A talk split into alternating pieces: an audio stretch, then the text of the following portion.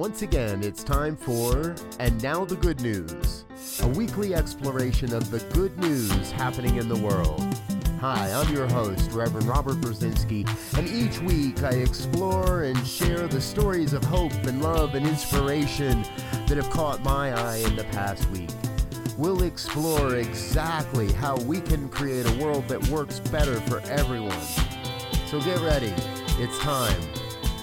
And now, the good news. And hello again, dear ones. Robert Brzezinski here with you, episode number 30 of And Now the Good News. Chance to take a break each week and check in on the good news stories that are reminding me we really are creating a world that works better for everyone.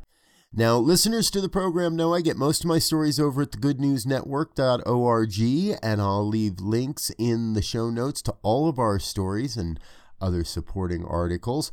However, this week I want to get started with a great story that is coming out of Cardiff University. Researchers there recently published an article in Nature Immunology where they describe how they have found a unique type of killer T cell. And this cell could very well be a one size fits all cancer therapy.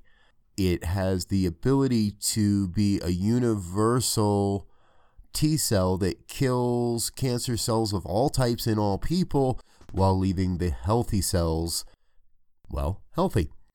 It's a pretty extensive article. There's a great one minute video that gives you the highlights of it all. Again, I'll leave show note links in the show notes.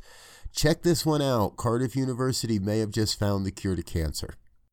Now, another new breakthrough that I found very interesting is a new app called Genie and it's a language translation app, although it has a new option. You can connect to an ASL interpreter, American Sign Language. And there's times in life when translating with someone is pen and paper just isn't enough. It's a fast moving conversation. Well, for just a dollar a minute, Genie will connect you with an ASL interpreter uh, the interpreter actually gets, I think, close to 50% of the fee. So you know you're actually paying the, uh, the interpreter and not just the app. This is a really cool idea and a really great news story.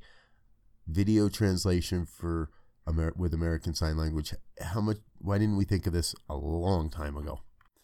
Now, technology does play a huge part in our life. We see that in that last story, but here's one of those stories where technology directly brought together a woman and her long lost father after 56 years apart. Karen Harris was uh, given up for adoption in the early 60s, and after she turned 18, she went searching for her biological parents.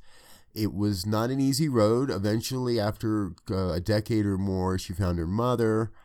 Finding her father wasn't quite so easy. She had a name, she had an idea where he might live. And then, when you know it, he shows up on her suggested friends list on Facebook.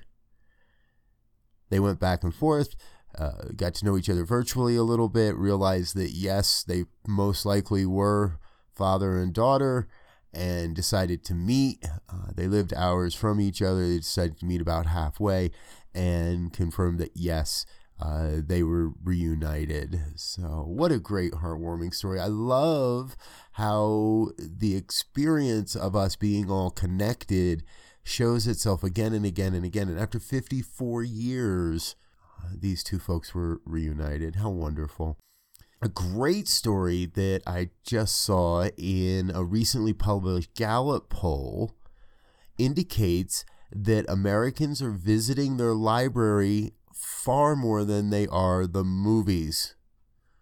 Other forms of visitations, museums, national parks, theatrical and musical performances also saw an increase in this poll that's done every 10 years. Uh, but there was a decrease in how many people are going to the movies. Other good data in there. This is a Gallup poll. So Americans are going back to the libraries. In 2019, they went to the library more often than they went to the movies. pretty cool stuff there, too. I really like that story. And here's one I wonder what you would do. And we'd love to hear your comments on this next story. So please send us an email support at newthoughtmedianetwork.org. That'll get directly to me and I'll get a chance to see these comments. What would you do? A man in Michigan bought a used couch and he bought it from a Habitat for Humanity store. After a while, he didn't quite like it, didn't feel right, felt kind of uncomfortable. And his daughter decided to help him try to make it more comfortable. They unzipped the cushions and they started finding wads of $100 bills. Wads and wads and wads of $100 bills. Totaled up, there was over $43,000 in cash stuffed in the cushions of this couch. Howard Kirby, the gentleman who found this money, consulted his lawyer. His lawyer said you have no obligation to return this. However, Howard decided it was the right thing to do, got in touch with Habitat for Humanity. They had documentation on who donated the couch. It was a woman whose father had died uh, within the year previous. She had no idea. Obviously, I, I would think that there was over $43,000 stuffed in the couch. And the man returned the money. And she gratefully accepted the money in return. What a great story. And what would you do? Would you give back $43,000? Would you keep the extra $150, $170 for yourself? Nothing here that says whether the woman gave a reward back to him for returning the money or not, though. Here's an interesting story I found. We like a, we like to talk a lot on this show about renewable energies, car batteries, the future of transportation, and this one is pretty interesting. It's called Canoo. They're a Los Angeles based company and they're making an electric SUV. Now, this doesn't look like your traditional car. It's designed not to look like a traditional SUV or a traditional car. It looks kind of like a van. And uh, it's all electric. They're claiming they'll get 250 miles to a charge, charging in just over 28 minutes, trying to make this simple and affordable. And the way they're doing that is they're going to have a subscription service. And you can subscribe to have a vehicle on a month to month basis. No long term commitments, easy to use, no obligations. They have a waiting list. I'll make sure I leave a link for you so you can go take a look at this if you want.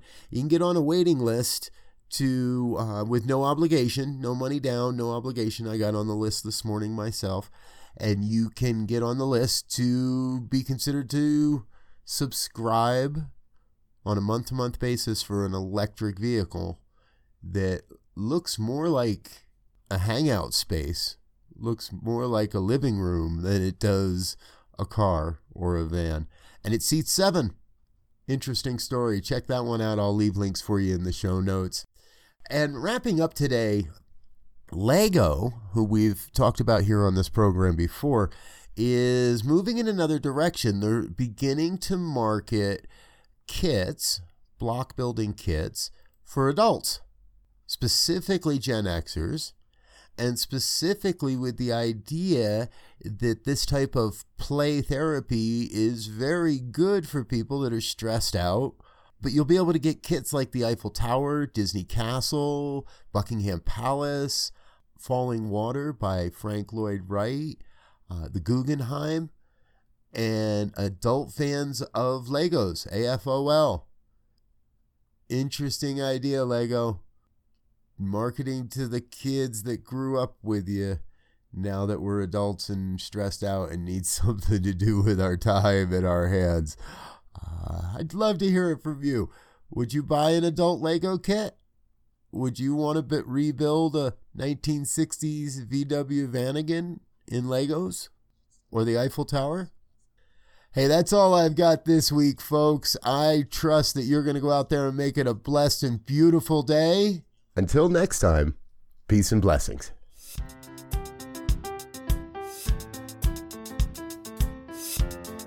You've been listening to And Now the Good News, a part of the New Thought Media Network. Available exclusively at New Thought Radio. Join us, patreon.com forward slash New Thought Radio. Positively inspiring.